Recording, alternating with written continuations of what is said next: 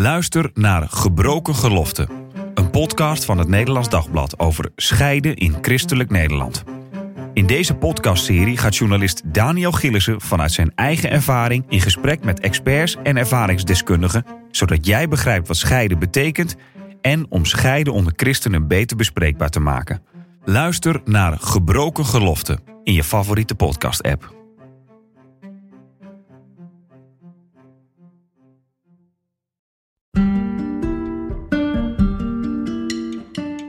Leuk dat je luistert naar de Relatiepodcast. Iedere week praten we hier over liefde, relatie en seks. Vanuit christelijk perspectief. Welkom, leuk dat je luistert. Mijn naam is Marien Korterink en deze week praat ik met relatiecoach Kokkie Drost over blijven of gaan. Ofwel scheiden of niet scheiden. Goed dat je er bent, Kokkie. Jij bent zo'n 20 jaar getrouwd en je dacht tijd voor een beetje reflectie. Nou, ik hoor in mijn omgeving, nou ja, niet echt mijn eigen bubbel, maar wel mijn leeftijdsgenoten. Die zijn dan eh 20 jaar getrouwd, 25 jaar hoorde ik laatst zelfs. En eh, die zei, ja, de liefde was op. Dus we De zijn uit is elkaar. Ja, nou, de liefde, de liefde was op. Dat. En eh, nou, ik vraag dan een beetje verder van, ehm, eh, maar Wat is er dan precies op? ja, wat het. Nou goed, eh, er- was gewoon weinig chemie meer, weinig passie en alles. En eh, soms hebben ze nog wel eens wat geprobeerd, een open relatie of zo. Nou goed, in ieder geval, ik luister naar die verhalen. En kijk, ik wil niet meteen een oordeel geven. Zo van, oh wat slecht en stom. Maar het begon bij mij wel een beetje te. Maar je voelde wel een beetje oordeel. Nee. Oh, Nou ja, ik kan natuurlijk niet laten om er wel wat van te vinden, laat ik het zo zeggen. Maar ik voelde eerder een soort van, ja, nou, een heel klein beetje angst van, "Ah, kan het mij ook overkomen? En hoe kan ik dat voorkomen? En, en hoe, wat moet je ermee doen als je niet zomaar wilt scheiden? En even voor alle duidelijkheid, eh, scheiden is geen lichte kwestie. Ik zeg niet dat iedereen te gemakkelijk scheidt, echt niet. Dat, ik weet hoeveel pijn en angst erachter zit.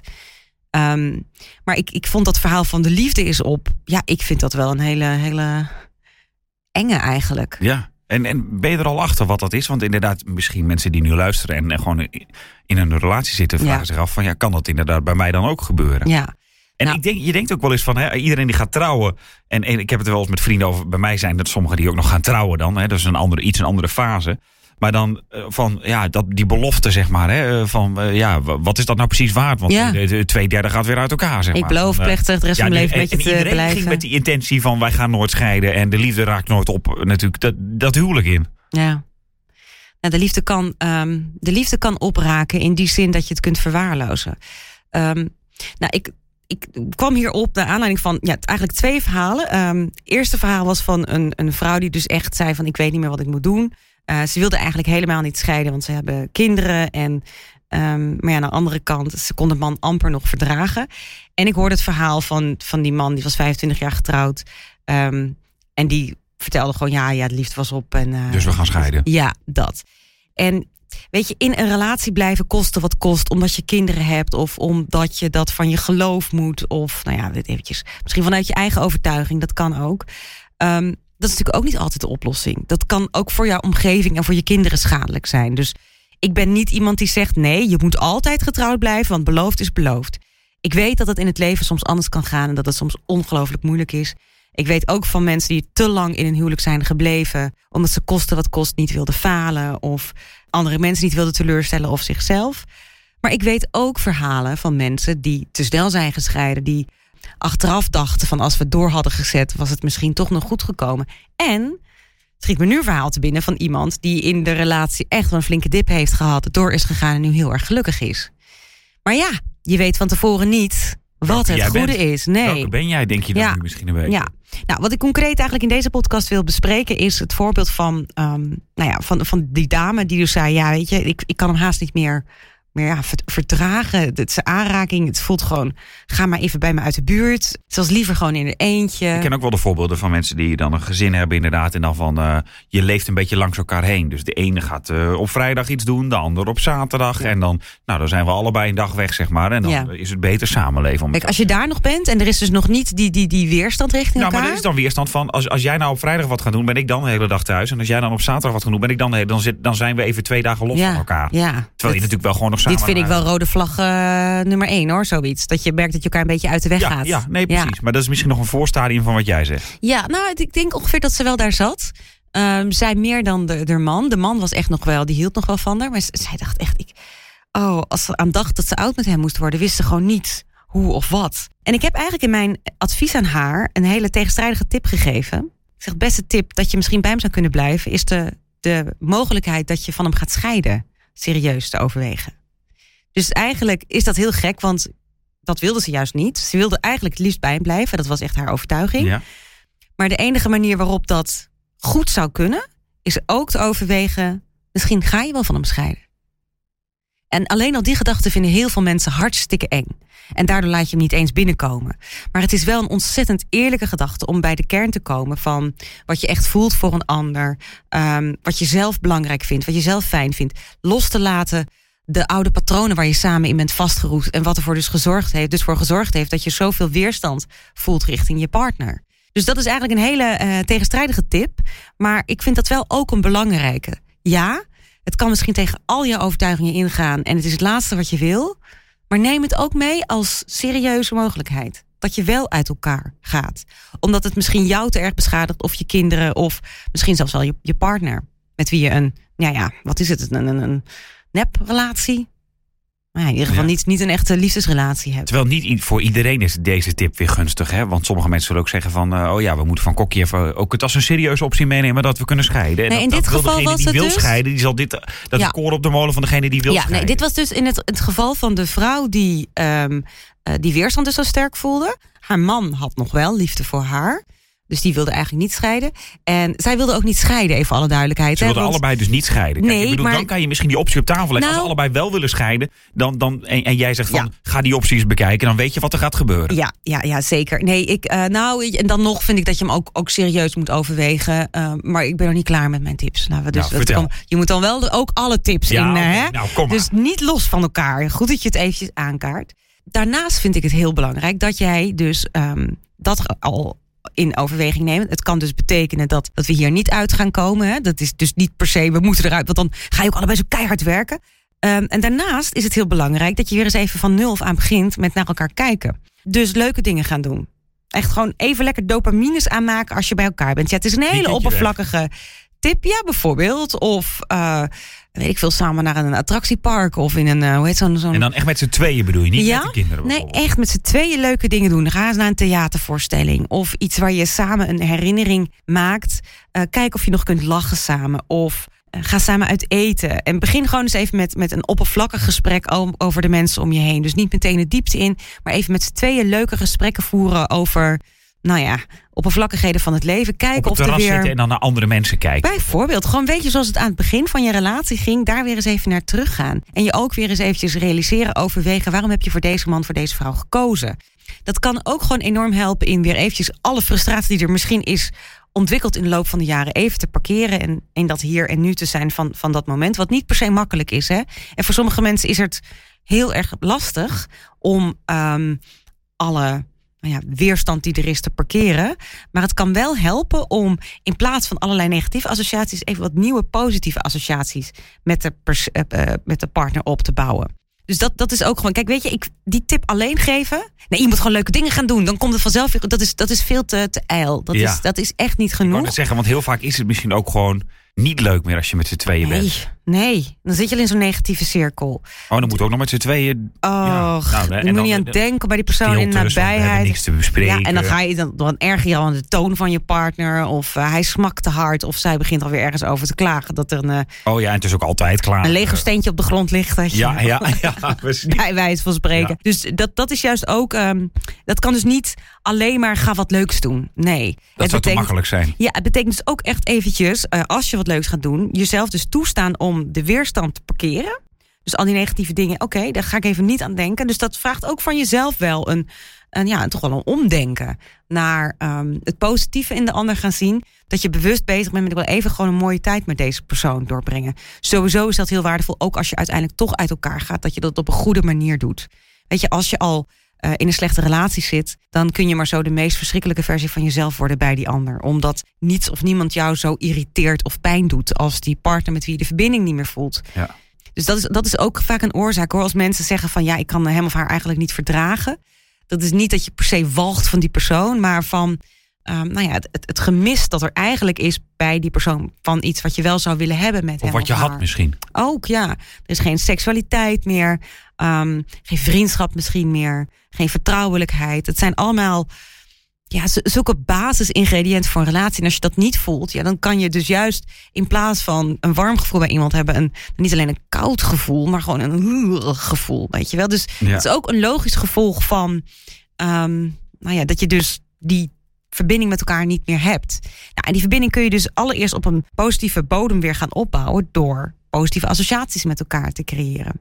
Als dat er eenmaal is, dan kun je pas weer echt gaan beginnen aan herstel, aan goede gesprekken, aan therapie. Dus maar dan heb je wel allebei dat je de goede kant op staat. Ik geef ook wel eens aan, als optie mee. eh, ga maar eens een tijdje wel bewust uit elkaar. En dan niet definitief, maar neem gewoon eens emotioneel wat afstand. Zodat je die hele kluur waar je in verstrikt zit van negativiteit, van weerstand, van walging, dat je dat een beetje gaat ontrafelen. Hoe doe dus je dat, je dat? Nou, dat je dus inderdaad dat je niet constant als, als je de stem van jouw partner hoort, dat je alweer voelt van binnen van ik kan hem niet verdragen of ik kan haar niet uitstaan. Ehm, maar dat je gewoon echt even emotioneel afstand neemt van elkaar. Dus niet elkaars nabijheid bent om je meteen weer te kunnen ergeren aan elkaar. Maar niet met het idee, dit is definitief. Voor veel mensen betekent dit het begin van het einde. Een tijdje uit elkaar gaan. Daarom Want is dat het bevalt heel... dan heel goed. Ja, en daar wil ik nog eventjes een, een duidelijke eh, kanttekening bij maken. Ja. dat je dus echt dit niet als vluchtoptie neemt. Want het is zo lekker, want je zit niet meer in die negatieve kluwen. Maar het is een eh, tijdelijke, wat is het, pauze om eventjes die kluwen te ontwarren. Dus het is niet iets van, hé, hé, je bent eruit, blijf daar voor eeuwig. Want dat kan best wel heel lekker voelen. Maar doe dat met de intentie. Maar we gaan weer terug, want we gaan ook weer samen die kluwen ontwarren. Hoe lang zou dat moeten zijn?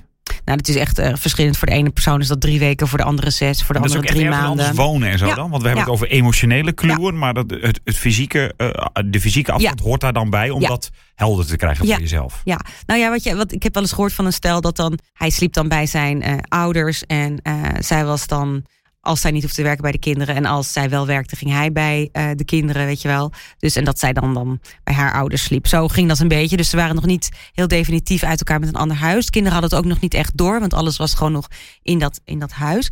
Maar het hielp hen eventjes om uit die emotionele, ja, die, heftige emotionele boosheid te komen.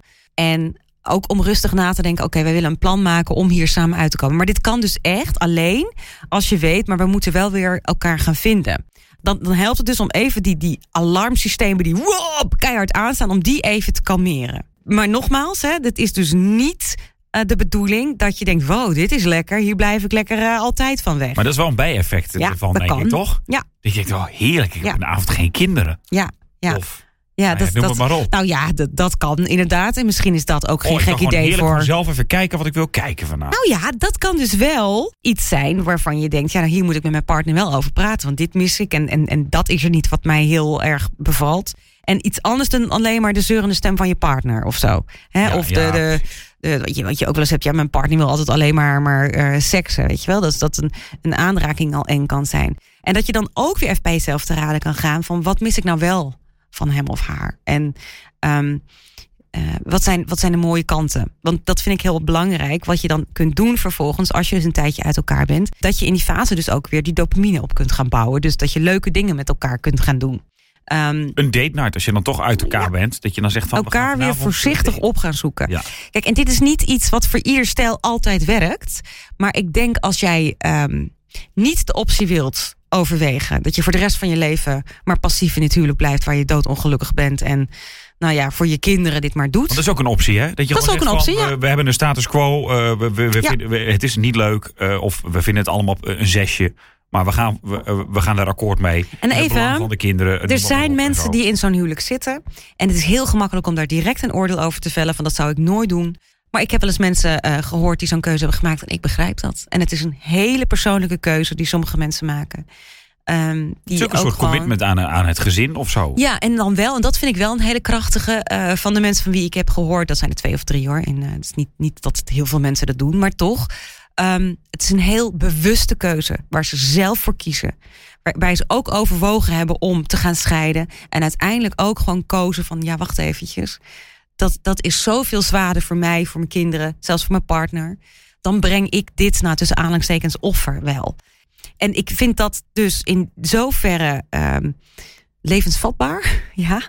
dat het een autonome keuze is van iemand. Ja, dus dat je wel zit. Het is niet van het is zo gegroeid en, en we, eh, we modderen maar wel door. Nee. Maar we hebben bewust gekeken wat zijn de opties. We kunnen uit elkaar gaan, we kunnen het zo Ja. doen. Of we kunnen zeggen van we kiezen er bewust voor om dit door te zetten. Ja, ja. Ja. Sommige mensen kunnen dat niet voorstellen, want je moet gelukkig zijn in je huwelijk.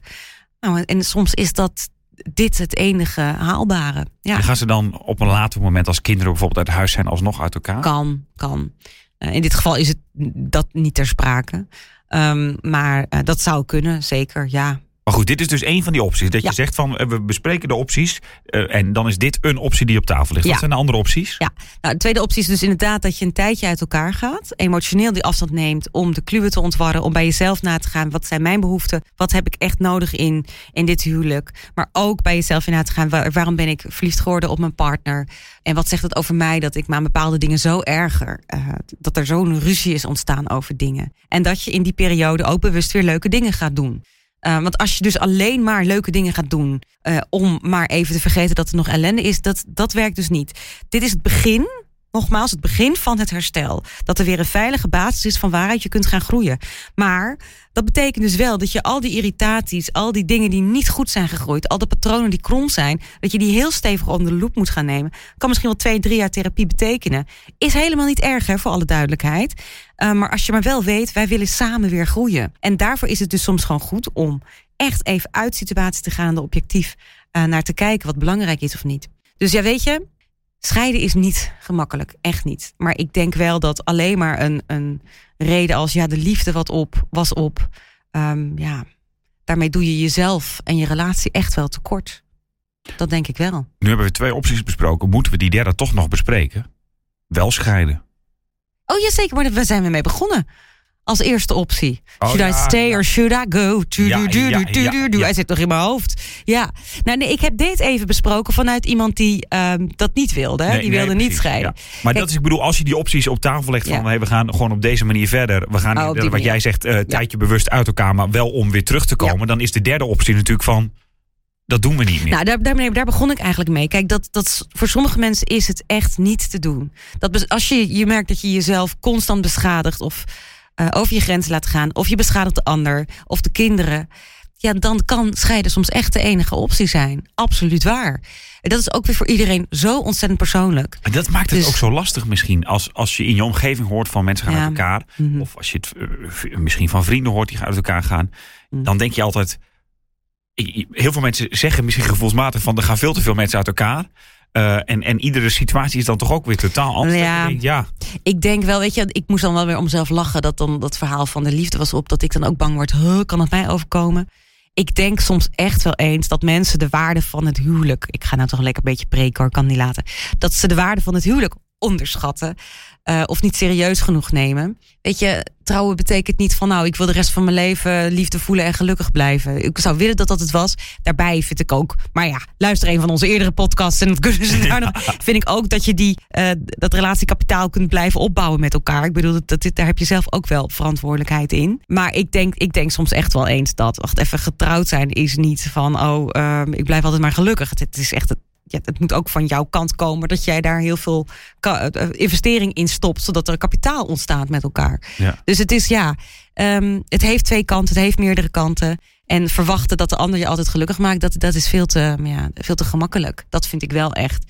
Maar echt, en nogmaals, ehm, ik zal Maar- nooit zeggen dat iedereen te gemakkelijk scheidt. Maar ik vind wel dat mensen vaak de waarde van het huwelijk eh, te laag inzien. En praat je ook misschien, dat weet ik niet of dat gebeurt, hè, als ze bij jou komen en ze mensen willen scheiden, dat je dan al snel je, je eigen beweegreden een groep probeert te praten? Of valt dat wel mee? Je bedoelt als persoon die wil Dat scheiden? iemand die zegt van ja, maar weet je, dit is de situatie en dit is heel vervelend. En ik ben in principe helemaal geen voorstander van Nou, ik scheiden. merk maar- soms bij mensen, ehm daar kan ik tegenaan praten en therapieën wat ik maar wil. Dat, dat, dat kan niet meer. Dat, dat is heel lastig uit te drukken. Sommige hebben mensen, soms hebben mensen dat in hun hoofd. Ze zijn niet meer te overtuigen. Die zijn niet meer, die hebben gewoon nou hun hoofd weg. En dat is het enige.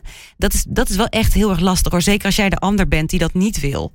Dus daarom hoop ik ook dat, dat mensen die dus echt in een lastige positie zitten. En dus overwegen van ik weet echt niet meer wat ik wil. Moet ik blijven? Moet ik gaan?